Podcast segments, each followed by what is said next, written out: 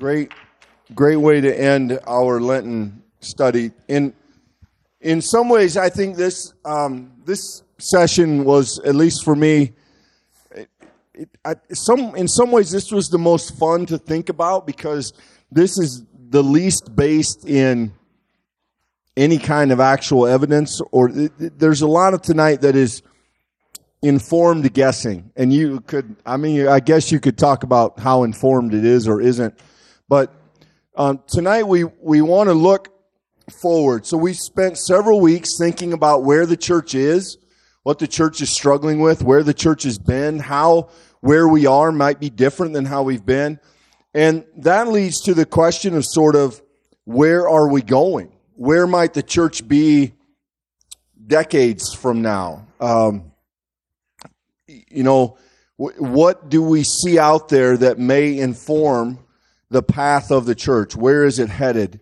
Um, and I, I would say I think of this in terms of the next 25 to 50 years. I, I, you know, there'll be some of this toward the end. We're going to talk out maybe a little further, but I think some of this is not the distant future. Some of this is, is not far in front of us. In fact, we're going to start with some speculation about things that we think we see happening already that we believe will continue and increase. And so, the, for instance, the first one we'll jump into, I think the church of tomorrow will be more local than national, for instance. Now, what do we mean by that? To some extent, that's always been true.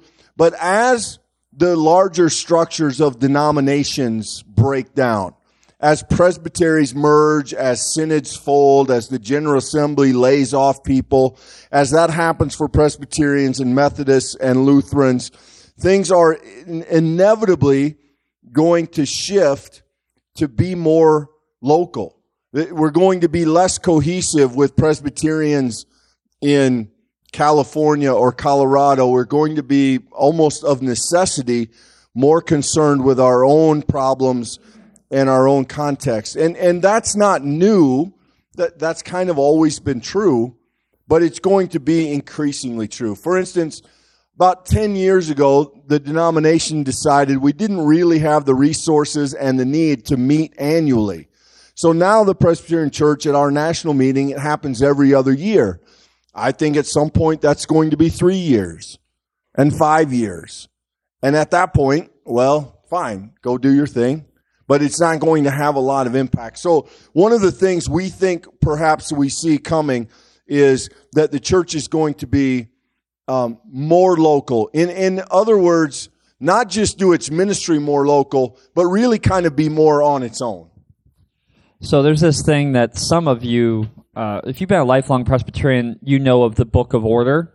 Anyone? Book of Order? Yeah, I see some hot heads nodding. So um, the book of order when I came in, this is different when Clint did his ordination exams. The book of order used to be very robust, almost encyclopedic in some of its mandates and dictates. If you're going to be Presbyterian, you have to do this and this and this and this.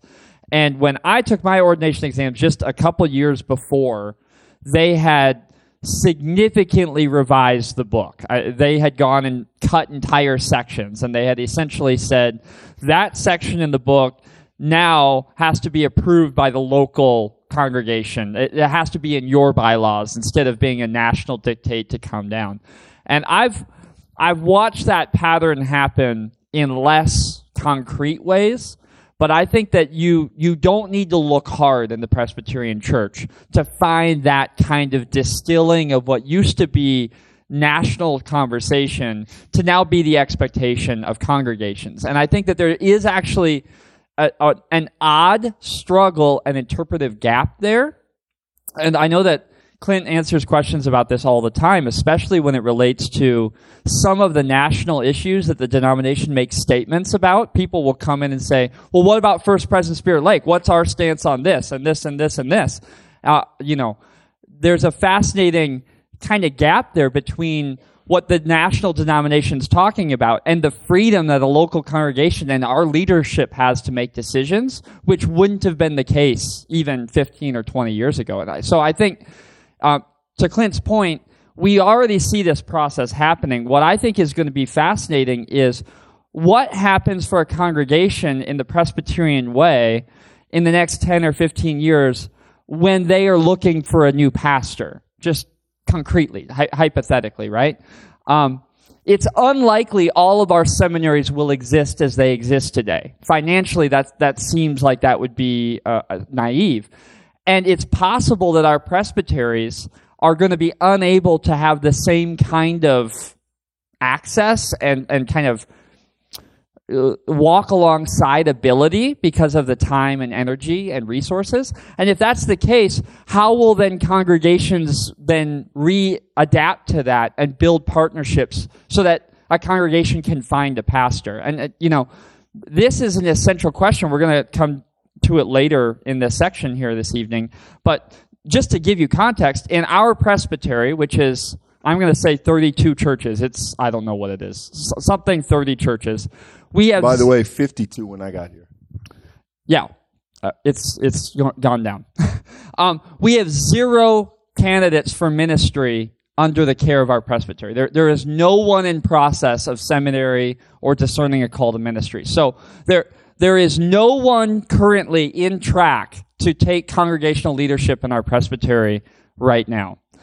And so this is a pressing need of, of how congregations will adapt and build bridges to one another to enable leadership transfers in the future. And I, I think that it'll be fascinating because I think we'll remain connected in meaningful ways, but we're going to rely less upon the institutional structure to do that because right now it's not functioning in a way to provide what the churches need. Is that fair? I'm not trying to be cynical, but I, I think that's the trajectory. Yeah, I, I think that'll be one aspect of this idea of sort of increasing congregationalism. When when people come in, and, and this isn't a value judgment, it's just the reality of who asked the question. When people come into First Press, and if they're older, they generally want to ask, what does the Presbyterian Church believe about A, B, or C?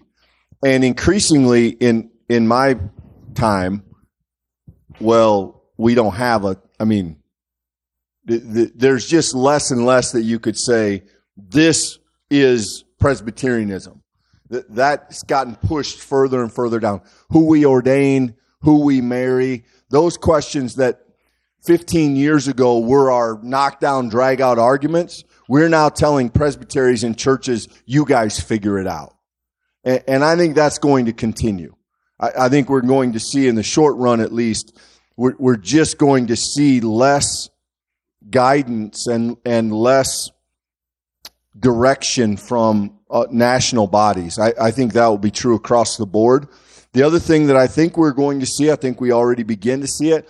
I think churches are going to emphasize less their historical and traditional roots.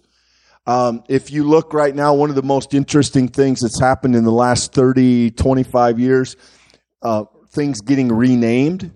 We, we did it with the Presbyterian camp, which now doesn't have the word Presbyterian in the title. Um, churches. Nobody's changing their name from Living Waters to First Pres.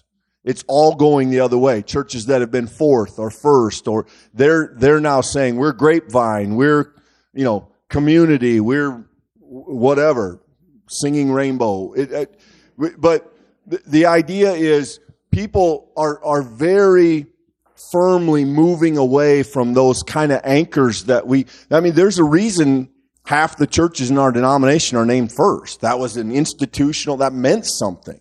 Well, it doesn't. In fact, not only does it not mean something, in a lot of cases it hurts you a little bit. And so we're minimizing those connections. Um, in worship, I think we see a general trend to follow the community church model. I, I think churches are becoming to some extent less formal, less liturgical. And I think that's going to be true for a while. Now, the, the asterisk on this is that, you know, things tend to swing back and forth. And it may be that some of our younger people in, in this day and age It may be that they get tired of everything changing, and at some point they may say, you know, I just want to go somewhere where they sing old songs and do old stuff and have old patterns. And, and that may come back. I don't think we'll know that yet for a while, but I'm not sure that one is lost, but it's not, it's not, uh, it's not necessarily, uh, hmm you could advertise yourself as a formal liturgical church right now, but I, I don't know where that helps you. I, I don't, I don't know why you would. You could, but, but I'm not sure that, I'm not sure that's great marketing right now. I, I think people are much more interested in the idea of personal connection than they are historical or theological or denominational ties. And and the danger of that going forward is that churches are going to be temptation to make them sort of personality driven versus content driven. That model is leadership heavy, which is why they start, they grow really fast, they get huge, they blow up, somebody gets in trouble, they sink, they disappear, the next one goes. Um, so I, there's a danger in that model that I think we have to be aware of, but I do think that is the gravity right now. The, the gravity is pulling that direction away from the sort of historical stuff that most Presbyterian type churches do and towards a little something different. Just a small spin on that. I think we as the church used to think that our job was to educate people with the best of the resources that our tradition has generated over the years. I think we've thought of it as handing off the baton. I think we very much are inheriting an age where the church's goal is to evangelize believers, where, where people don't come in with any faith conviction. And so you're less interested in, well, are you, what, what's your thought on predestination? People don't have a, a thought on predestination because they're not sure about this Jesus thing. I mean, they, they don't know a hymn from a prayer of confession. And, and so some of it is teaching um, the very fundamentals of the faith in a way that's inviting, I actually think. And I, I, I think it even goes a, a, layer down from there. Michael and I, I mentioned we had a Presbyterian meeting last weekend. Um, you realize how quickly you've gotten used to some things. They, they were, it was very old school. They went in with candles, or they went in with the candle lighters, lit the candles, came back in at the end, put them out, marched the offering down, did all that stuff we haven't done that for a while. And I remember just thinking, ugh, yeah, like, can we, do we need to do that stuff? What, why are we doing this? Let's go. And I, yeah, so you get used to it fairly quickly. I, I think we'll continue to move away from some of that stuff. Um, one quick note on that. So worship is always an expression of the community, right? Worship is always an expression of the gathered people. And I think one of the radical questions of hospitality in the future is going to be what are the practices of this worshiping community that connects with our people? And some of those will be things that we've done for a long time. And some of those things may be new expressions. And I, I think that that's a fascinating conversation. And unfortunately, we often get trapped in this kind of distinction between should we do what we've done or not? But I think the right conversation, th- that's not the wrong conversation. I, but I think a, a, another helpful conversation is what are the practices that, that communicate a connection to a living God for these people? And that helps generate an idea. So some of our, some of our young people that live in a media driven age and, and they, they're, you know, we, we often lament all of the screens and all the attention stuff, right? All that uh, we, we can all admit there's stuff in there that we know is bad, right? We can admit that on the front end. But we might also know as a church that's going to affect how they will connect with their living God. And, and so we, as we seek to pass on the faith, should be thinking what's the most faithful way that we can provide the richness of our tradition in a context that speaks their language. And I don't know the answer to that, but I think those conversations will be essential in a thriving church, in a, in a growing church. Well, and, and to our point, that is a lot less likely to come from the ground up than the top down. Wh- whatever that congregation decides is us is likely not going to come from Louisville. It, it's going to come from trial and error and experimentation and, and conversation um, and moving forward. The, the next trend, I think, um, this one's big for Presbyterians, and we're not we're not good at it. Um, I think congregations are just going to have to be more nimble, more flexible. They're going to have to make decisions quicker. They're going to have to adapt faster. They're going to have to accept change more readily. Um, so, a, a, little bit of a story and then a little bit of example. Um, my wife is is up with Emma this weekend. Emma had some volleyball today, so Jane went up. She's talking to Emma.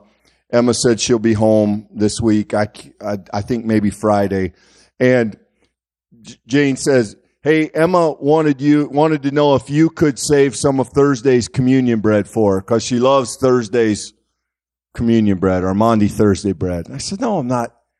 Uh, you know, the pastor kid wants, she thinks of bread. And then I was giving Emma a hard time about that. And she said, you remember that you remember that bread we made at home for communion during COVID? That was really good. We should make that. And I, I had forgotten that, but you all might remember Rochelle helped with it a lot. We had a very simple bread recipe for people to make at home and then do home communion. Well, the reason I'm telling you this is um, about, I'll say four months. I, I think it was six months. I was, I'll say four months. At the four month mark of COVID, we got an email from the denominational headquarters that said, We've been working on a theological um, guidance for whether you can have communion at home or not. It should be ready in the next few weeks. Well, we'd already done it 10 times. I mean, we don't have time to, hang around for a year in the middle of COVID for a bunch of theologians to write us an email whether we can have communion at our house or not. We do, the, the idea that the Presbyterians think we have the time to hunker down and study, and there's, there's something, there's something good about that because we're not jumping off cliffs, but you can't, we, we, we can't, we just, we gotta be, we have to be a little bit more mobile than that. Um, and, and I don't want to beat up the denomination too much, but, but at that point, four to six months into the pandemic, there had been no national broadcasts. There had been no, hey, send us your stuff and we'll put together a weekly worship service. You know, we could have been collecting material from all over the nation. There was no website of resources. There was no kind of national sharing. The, the, the stated clerk made a statement and they did, they ended up doing some stuff, but it was not stuff. We, we were, we were slow to that. And I, I don't know that we're going to have the luxury of being that slow in the days to come. I, I think we're going to have to, uh, yeah. If we're going to make it, I just think life is going to have to move faster than that. I, think that some of our conversations moving forward in the leadership of a congregation like First Presence Spirit Lake needs to recognize that we live in a different time in the institutional life of the church than what we used to. And so we used to rely upon the folks who were delegated, equipped, and paid to do work for us in regards to our missionaries, for instance. Or we, we trusted them to hand down the best policies and practices. Well, the reality is today, a majority of the policies and practices that we implement here at First Pres are done with our lawyer or our insurance people. They're not they're not given to us in a booklet that are usable in this place.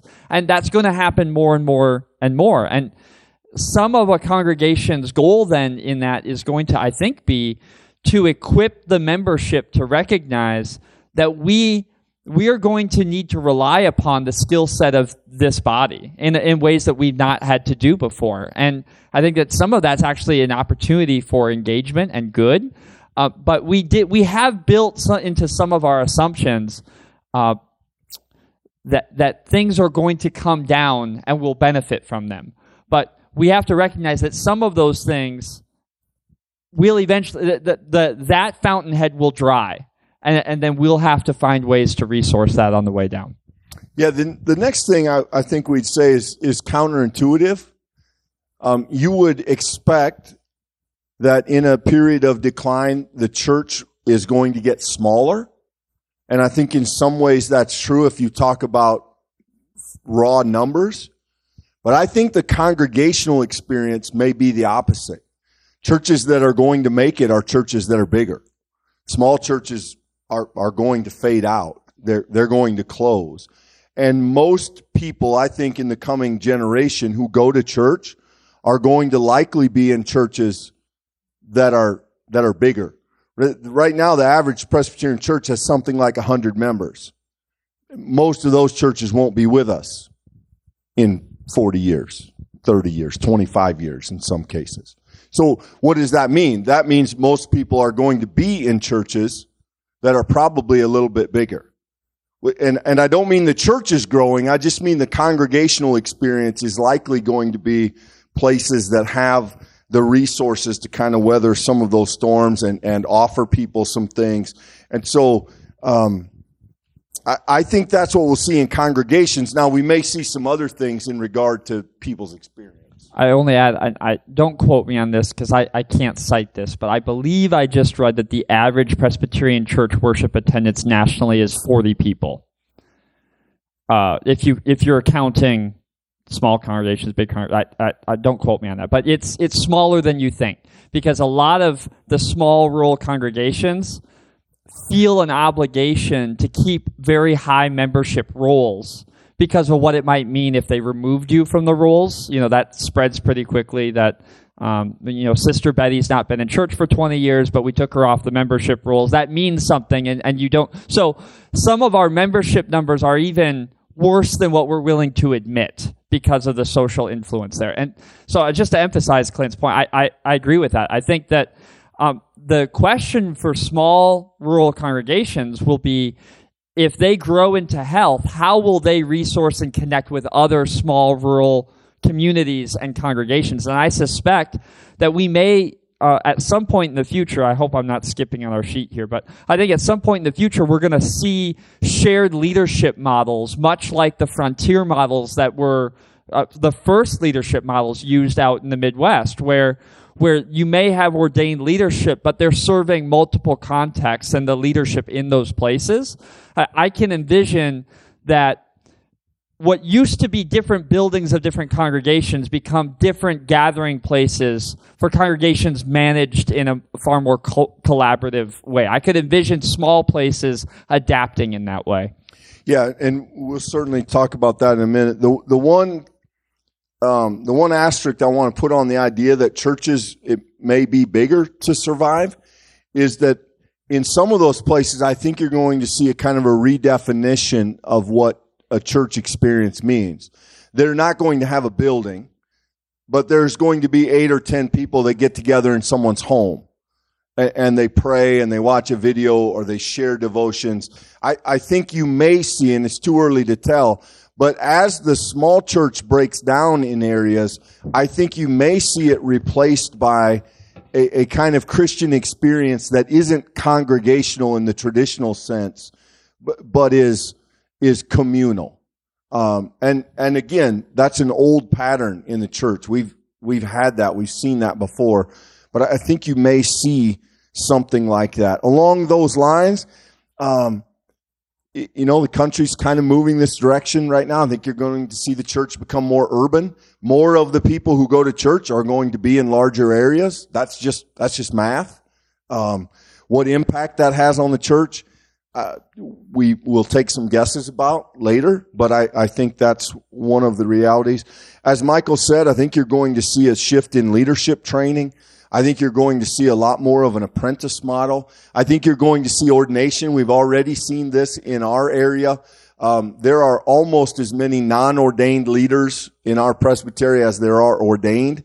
I think the traditional track of go to seminary, get a degree, go through the process is not going to hold up. So you're seeing more and more, hey, this person has a lot of skills and let's train them up and see if they're willing to preach on Sundays. Let's help them do that. And uh, you're, I think that idea of the sort of trade school mentality is going to be replaced with an uh, apprenticeship in a lot of ways, which is going to increase non-professional leadership and lay leadership. You know, there, there's an upside to that. There's a downside to that. It's actually, um, you could argue that that's the original pattern of the Christian church, that that was how we did things at our inception. Um, but we, Presbyterians, haven't done that in, well, really in ever. Yeah, so one of the ways that this is already happening is our uh, denomination, our presbytery at a smaller level, has for some time had variations of a program that you could go through uh, as a layperson, and on the other side of that, you would be equipped and sent into a congregation to do preaching. Um, how that's changed in the in my time here. So in the ten years that I've been here, I I served on that committee that oversees people going through uh, seminary and, and going up into ministry. So I kind of had a inside that track view for for quite a while, for six years, and even in that time, it's fascinating. We've built two other tracks in addition to that. So now we've built a partnership with a seminary who has online classes. And we have this thing that our presbytery puts on in conjunction with other presbyteries. And then there's also this like uh, twice a year intensive program that you can go to a place and you can you can get this training in this place. And you know the reason why we have three tracks, right? is because no one is going to any of the tracks. we, we keep building new tracks because we need to find a mechanism that might work. And I, I don't say that to be sarcastic. I just, I, I want to emphasize, I think Clint's point is exactly right. I think there will be, there will be congregations who will be well positioned to do teaching ministries sort of like a research laboratory model, right? After you go through school, you'll go for some time and you'll serve in a laboratory. You'll be taught by people doing their job. And, and then you leave that place to do whatever your generative work is somewhere else. I can envision that happening in the church where a church makes it a part of its ministry for people to come through, to experience ministry, to do uh, maybe even some generative work in that place, and then you send them out to go do that work in, in another place to be multiplying the skill sets of that. And I think, to use Clint's language, that's, I think, a, a, factor of quantity. In other words, we only have so many ordained leaders literally within our bounds. So where, where would these people get field education training? But in a, a very small variety of congregations. And I think that wise congregations in the denomination will will build some of those ad hoc networks so that when a church of health and growth and vitality is looking for leadership, they, they'll know who to be talking to and calling to say, have you had a person through in the last few years? You know, I think some of that will happen organically where we've really trusted committee structures to harbor that. But here's the problem with committees. They're only as good as the input right? A committee can run a great process, but if you have no one in the process, it doesn't matter how good it is. So fundamentally, I think that congregations are going to find ways. And, and by the way, m- maybe uh, this may just be me um, preaching a, a sermon um, to myself, but I, I, think you all realize that First Pres Spirit Lake has already done this. Uh, I, I think you realize, not in the ordained sense, but we've had several youth of this congregation spend time working here in this place and they've gone out and they do different kinds of ministries. But I do think we've seen some of that um, internship language. We've seen some of that equipping in, in interesting ways. And, and we've benefited from that. And I think some of our youth have as well. So I, I don't think that all of this is speculation. I think we've seen some of it in small form already. Yeah, I think one of the greatest gifts that healthy places are going to offer the church in, as a whole is to say, send us somebody who has the capability to get it and let them hang out here and learn. And, and then they'll take that somewhere else. I, I think that's going to have to be formalized. Um, this is taking nothing away from Michael because he's gifted for ministry, and ultimately they made a wise decision. but it tells you a little bit of how the denomination does something. I, I think you were in your first year here when they asked him to be on the committee that helps people prepare for ministry. In the year he's learning what ministry in a church is, and he just like I remember when they asked, and I thought that is completely unfair. But he, of course, did it well, and they were yeah. But it it's a it's a ridiculous thing to ask somebody who hasn't had a year of church under their belt yet. Hey, by the way, can you help other people get ready for that? Um, which is nearly impossible. Uh, the church is we see this already. The church is going to be more collaborative. Um, small churches are going to have to partner. Churches, towns and churches where there have been three churches, they're going to have to and we see this, we see Lutherans and Presbyterians and Methodists sharing pastors, sharing buildings. Uh, that's going to continue.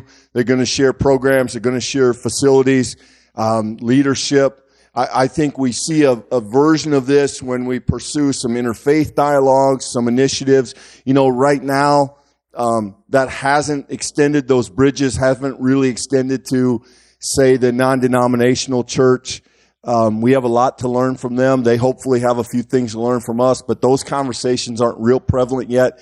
We're, we're not, th- there's some high end theological conversation with the Catholics. There's not a lot of practical day to day kind of conversations. I mean, that's not in the foreseeable future ever going to look like ministry sharing, but it will look like support. It will look like encouragement. Um, I think, I, I, don't know. I've never bounced this off many of my colleagues. My first year here, one of my first weddings involved a Catholic priest at the time who came over here. And then a couple years ago, I got to go over and be a part of Lexi's wedding. At, so I feel like I'm a relatively rare Presbyterian pastor in that I've shared two weddings with a Catholic priest, one at my place and one at their place. And I don't think that happens real often that I've, I've never, but I consider it a, a good sign. I, and I think th- this idea of collaborative ultimately is a really good thing. Um, you know, it's a hard thing and, and we're getting there. We're being forced in it to some extent, but we're just not in a place where you're Lutheran and I'm Methodist matters much anymore. We're, we're getting past those boundaries and we're getting to you're Christian and I'm Christian. Can we, can we work together? Can we figure some stuff out? Cause you're struggling and we're struggling. And, and is there any way we can make this work? And I, I think, I think that's happening. And I think there's some, it, it's, it's painful because of why it's happening, but there, there are some upsides in it. That's very positive. I'm sorry to bring a downside. I, I, I think there is a downside though, and I've actually seen this in a congregation that I'm helping. Um, you know, the danger of collaboration is that you keep doing the thing that you've always been doing, but you just get other congregations to do it with you without ever thinking, should we be doing this at all? I mean, that's a danger, right? That you think, here's a program we don't have enough people for, but if you do it and you do it and I do it, then we can actually keep running the program. But nobody ever has the conversation, but none of us have people doing this. And so why are, you know, I think that is the danger is that we begin to think of collaboration as just simply continuing to do the, the same ministries we've always done. And I think vital collaboration is essential and will happen out of necessity. But some of those collaborations will be, will be new. I mean, there'll be new there will be new understandings of people who the church is called to serve, and then these churches will work together to serve those people. I think there, we've just got to be careful to not get locked into trying to get more people to do the same thing and just reaching out to other congregations to enable that. So yeah, I think that's the yeah, downside. No, that's fair. That's that's fair. If if by collaborative we just mean, you know, how long can we all stay on the same sinking ship? That's not. It's not a good plan. Um, the next thing, and again, we're we're beginning to use this language. There's this word in the church, missional. Nobody know, is exactly sure what it means. Most people who think they know what it means don't really understand what it means. And I say that because Michael and I had the experience of uh, both studying under one of the professors who kind of coined the terms. And when if he would hear how it's normally used, he I know it would hurt him because he would explain that's not it's not what you think it means in many cases.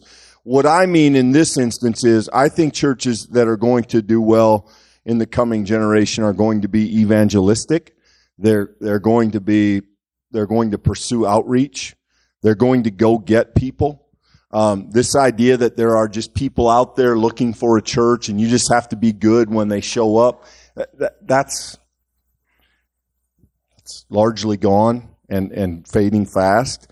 I think churches that are going to grow and, and do well are going to be attractive and they're going to seek people out. They're going to send members to be ambassadors. They're going to talk, have those conversations with coworkers and neighbors. They're, um, we're going to put where do you go to church? Do you go to church? Would you like to go to church? Kind of back in regular conversation if it hasn't been, and maybe, and if it's never been in conversation, it's going to have to get there. Um, I, I don't see, I don't see any way around that one. I think that one is uh, yeah. I, I often, my wife would tell you, I, I often think I'm right, but I, I really think I'm right. I really think I'm right on that. One.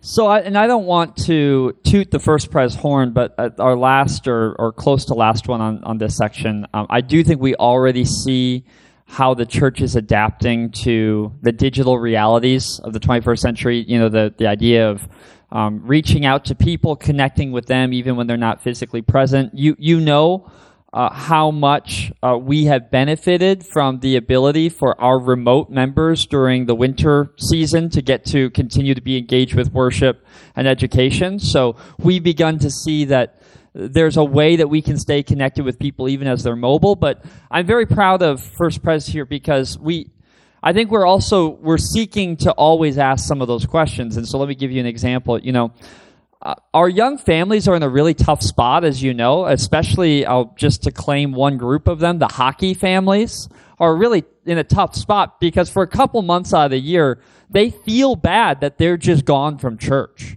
Uh, and I've talked with these families. They, they that's that's a tough decision. That I, they're in church the rest of it. Yeah, yeah, yeah. Yeah, they're here as often as they can. No, this isn't a slight. It's, it's to say that they've got a kid who's doing this really good thing, but that really good thing happens on Sundays, right? And so one of the conversations, our Christian Education Committee is working on a plan for this that's going to roll out in the fall, actually, if all goes well. We're, we are actively thinking, our educators are actively thinking, okay, so we have families that want to be in church. We have families who for reasons are not here, what, what can we do to supply education and worship for them? So we're beginning to think about what does it look like for them driving to hockey to get to do worship on their phone, and then for their kids to have the Sunday school lesson available to them on the way to hockey. Now, will we come up with a great answer that? I don't know. But the point is we're, we're having those conversations about how can we utilize tools to make sure that folks understand that when you can't be here, we want to be with you.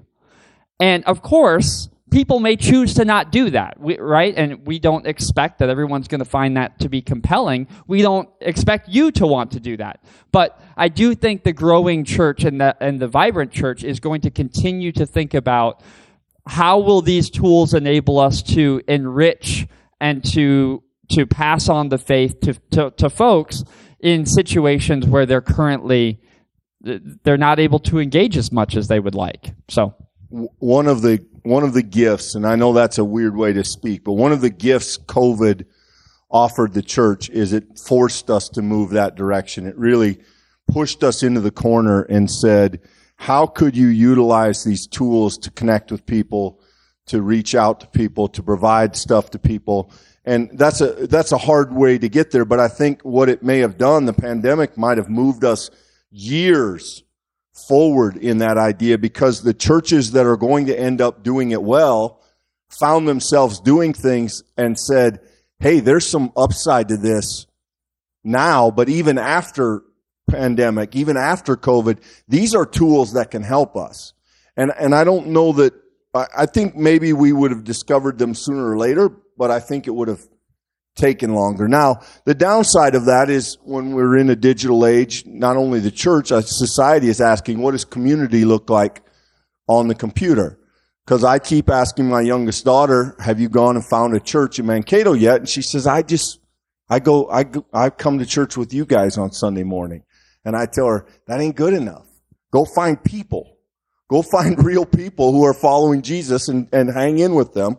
And she says, "Well, I just like our stuff." And so, I, I mean, it's great that she logs on, right? I, that's wonderful. I, I'm glad she's doing that.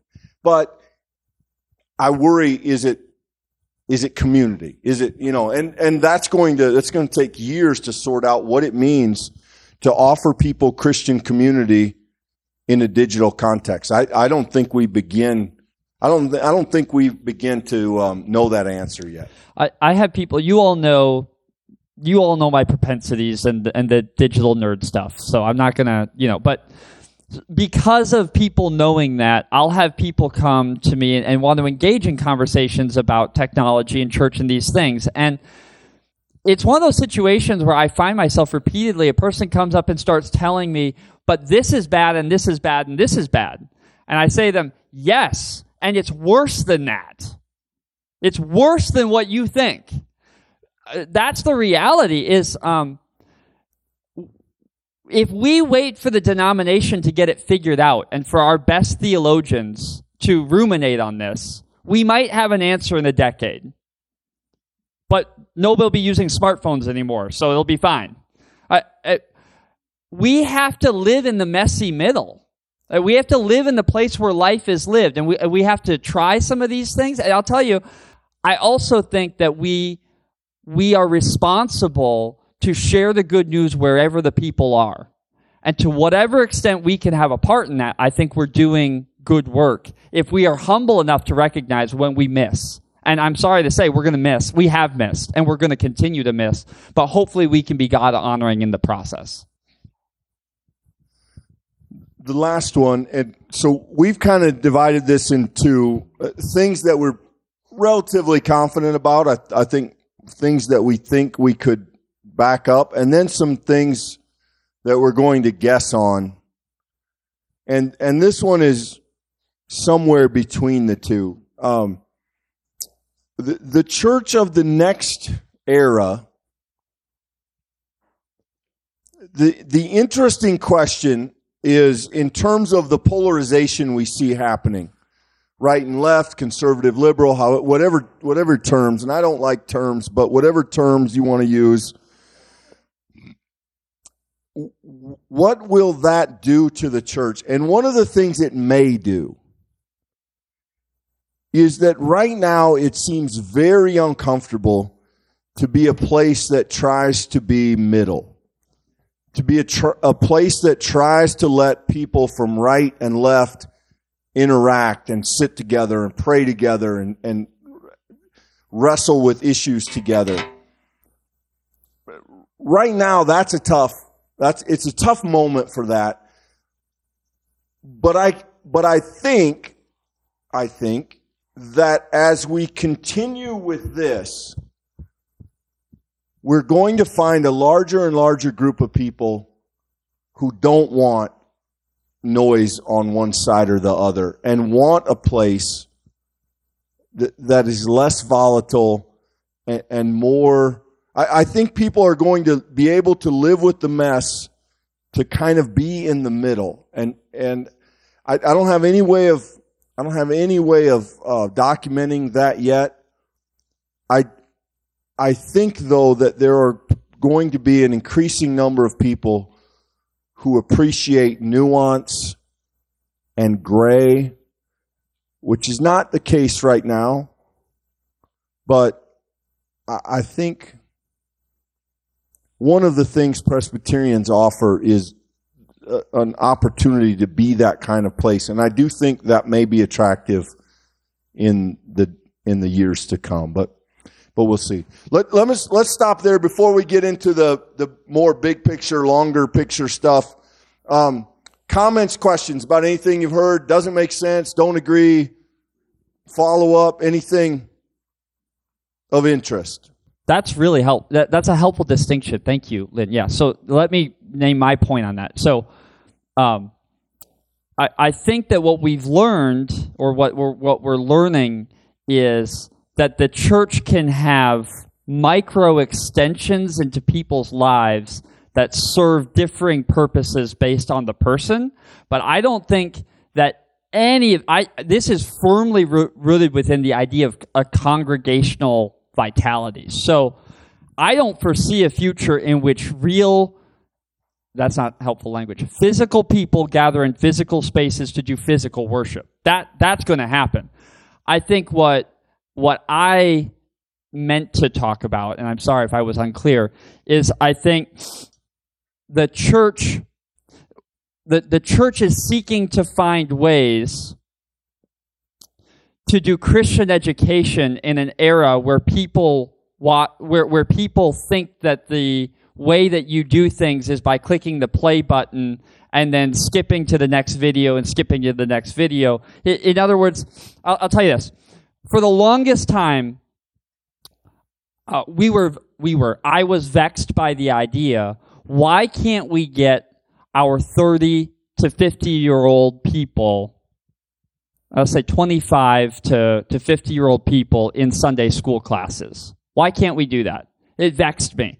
Maybe it's topics. So we tried different parenting topics. So we tried different this topic. And then we thought, well, maybe it's the teacher. So we tried a, a teacher thing.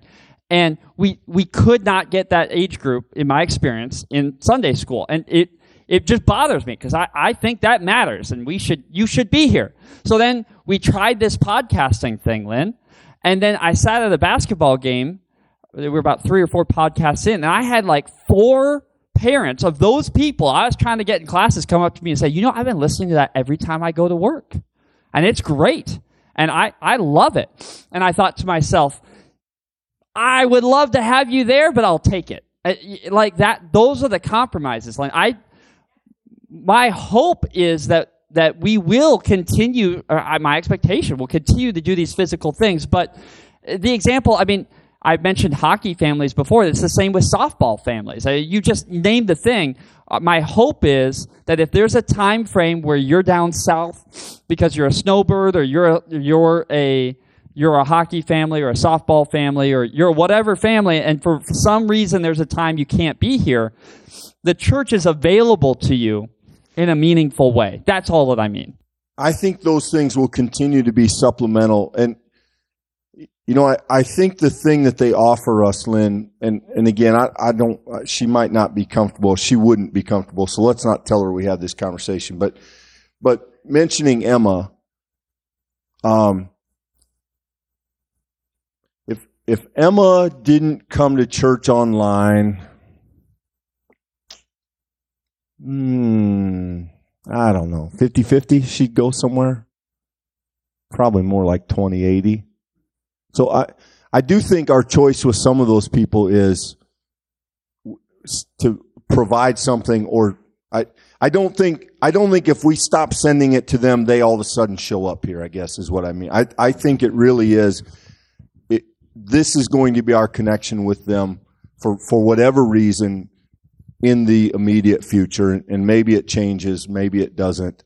Um, and I, th- you know, that's a real issue. There, there's a guy in Lincoln, Nebraska who's doing this instead of going to a church in Lincoln. Well, I, I'm glad he's doing this. I wish he'd go do that, but until he does, maybe it's maybe it's good that he, I, you know, I, I don't know. I think those things are going to take us a while to sort out, and and as we go through and we have the conversations and we meet the people and we struggle with the issues, it, it will get revised, you know.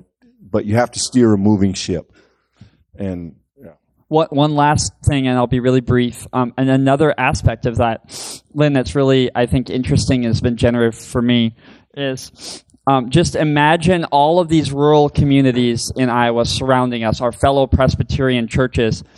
We, as we continue to close them, there will still be Presbyterians there. And I, I do have this burden that says that some of the things that a healthy, vital congregation generates is not just for our people. That there may be a day in which the stuff that we're making together as a body actually serves those Presbyterians. So if they're getting together in someone's home, that they might have a place that they could turn to with a sermon in the Reformed tradition. That they might have a Sunday school class with discussion guides that they could have in their living room. So like, beginning to think that it's not just for the sum total of our people, but also thinking because these tools don't cost us anything for them to participate, that actually we have our members who are in the building, we have our members who we're reaching in ancillary ways, and we have people who we don't even know who they are, but we can offer what we have out of our riches that if they can use it, thanks be to God. So I, I think like keeping all that straight is difficult, but I think all that's in play. Other question. Yes, both, I think. I mean, um, our context does not do well with 18 to 30 year olds, pre kids, and singles. Those are, if you look at the groups we've struggled with in, in the mid-size, Midwestern, smaller town church, I, those are the groups we, part of it is, it's not as many of them here. Part of it is the, so, the sort of whole way of life is geared toward marriage, family, you know, those pillars. But yeah, absolutely. I mean, that's for sure. That's, uh, I think that is dead on. Yeah. And uh, we, we have had some efforts at, um, that young adult ministry and, um, some of that, some of that got hit pretty hard by COVID. Um, but, but I think that Tony, that, that point is, is clear. And I, I do think it reaches the, how do we as a congregation equip people with hospitality gifts to do that also? To we, we need to raise hey there's a whole group of, of young people that we can reach out to. I, I think that we should have conversations about what looks like to programmatically do that in a meaningful way. Yeah 100% tony i think that's a place we'll be more collaborative. I think that's a place where we don't have it and the methodists don't have it and the lutherans don't have it but all together we've got 12 so let's get them together. I mean, I think that's a place where that kind of conversation might bear some fruit. Um, okay, very quickly, a couple of guesses. These these are some things. These are sort of big meta things, and we'll go through them quickly. Um, it, it, it, these are these are things, interestingly, that I could see going one of two ways. Michael and I have had a little bit of conversation. Um, right now, particularly if you look at midline of the church toward Actually, you know what? It, it's probably fair across the spectrum, right and left. Um, the church is increasingly issue driven. The, the church is big on hot buttons. The, the culture comes up with a thing and the church jumps all in on it. Um, whether on the left, that's something like race. On the right, it's something like abortion or homosexuality. It, it, it's the same mechanism. It's, it's a different way of getting there and it's different issues, but it's, it's kind of issue driven and the church feels compelled right now to weigh in on most issues and, and does so all over the board, loudly, sometimes not very pastorally, sometimes not very wisely. But um, there, there's sort of cultural cues, and the church is largely taking its lead from things in the culture. And it will be interesting over time to see whether the church navigates more issue driven or less issue driven. I, I, can imagine a time in which that pendulum swings and the church says, we don't have answers to all the issues in the culture, nor are we going to try. We're, we're going to make space to be patient with those things and, and not hit people over the head with them up front. Um, I think the same is true of more or less cooperative. I think you're going to see some churches become more collaborative. I think you're going to see other churches sort of isolate. Um, I, I, think um, you're seeing some of that. Uh, you could say it again in terms of globalists. You know, we live in a world that is increasingly global. Um, and I think some churches will lean and embrace that. Our other daughter, Bailey, and her husband, Peter, um, they're up in Minneapolis. They've intentionally sought out a church that is multi ethnic. Um, they're going to a church that is essentially a black church trying to be a mixed church, um, but the roots of that church are African American. And Bailey and Peter did that intentionally. They, that was important to them. And I, I think in our younger, you know, the, the millennials find stuff like that appealing. Um, and, and I think in places where the context allows it, we, we may see more of that. And then there will be other churches that I think shy away from that very strongly. They'll, they'll dig in and kind of be more like one thing. This is our thing and our way of doing it. And, and I don't know ultimately, those things may just run side by side, um, or, or we may see the church tend one direction or another. I think it's too early to tell, but I think we see the beginnings of both movements, or, or at least we see movement in both directions. I don't think it's the beginning. Um, but that, that one I think will be interesting. I don't know if I'll be around long enough to see where it goes, but, um, I, I'm curious about that one you know, for all this talk over this whole series, we talked about, you know, how difficult things are, how the church is changing, declining, et cetera, et cetera. You know where the church, where this conversation's irrelevant is Africa. This conversation's irrelevant in South America, where the Protestant is growing at remarkable rates across the board. Um, I do think there's a time in which some of our greatest thinkers and theologians, some of our greatest leaders, maybe Southern Hemisphere people. The, the, the, the, church may lead, churches that we used to consider mission fields may be centers of Christian thought and life. And we would be very wise to be open to those perspectives and to that life and that vitality. We, we may one day host missionaries from their countries, which I think would be an incredible kind of gospel turn that God would be able to to make entire fields grow and then those fields can plant other fields. I, I just think that that's a beautiful idea. And I do think that the future of Christianity is, is going to have the music and the books and the leadership and all, all that stuff that we, we've uh, enjoyed. And some of that we may get to hear from different voices. And I think that will be interesting to see. I, I, I agree 100%. I think there's a very strong chance that the church of the future is less Western um, if you've traveled Europe, you've seen uh, what happens when a kind of place that used to be Christian declines, and now they have buildings, but they don't have congregations. They don't have a, a strong faith life, though they have the remnants of it. Um, we we've seen some of this, you know, coming out of Nazi Germany. We had men like Karl Barth and Dietrich Bonhoeffer, who were foundational thinkers of the 20th century writ, wrote in German, which we've translated and have guided generations of pastors. Um, I, I think in the next 50 to 100 years, that may be somebody who writes in Korean. That may be a dialect in Africa. I, th- I think there will be a day when some of the most prominent, prominent leadership in the church um, at, at a theological, thoughtful level. I, I don't mean pastors. There are already wonderful pastors of all kinds of stripes. But, but I mean the kind of names like Bonhoeffer and Barth, may, maybe Kim or some other, you know, an African name. Um, I, I think that's, I think that's likely in our future. I, I think it will be interesting to see where that goes. Um, global influence is, is going to matter in the, in the next generations. I, I really believe that. Um, I think that I think we've covered, you know, maybe one other one.